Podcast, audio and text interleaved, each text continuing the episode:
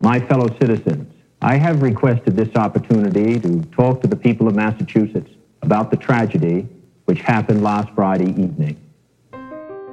There's the official version of what happened. Senator Ted Kennedy drives off a bridge and his car plunges into the waters off the tiny island of Chappaquiddick. He escapes. The car overturned in a deep pond and immediately filled with water. I remember thinking as the cold water rushed in around my head that I was for certain drowning. But somehow I struggled to the surface alive. But his passenger, 28 year old Mary Jo Kopechne, is left to die. I made immediate and repeated efforts to save Mary Jo by diving into the strong and murky current, but succeeded only in increasing my state of utter exhaustion and alarm.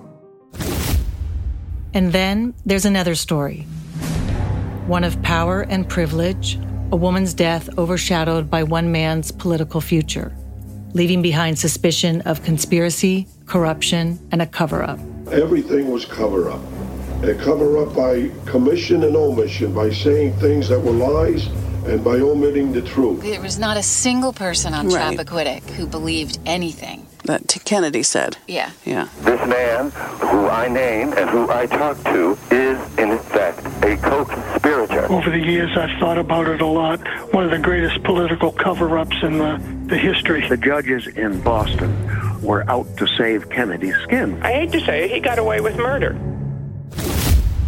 Coming May 31st, Cover Up, a new podcast from People Magazine and Cadence 13.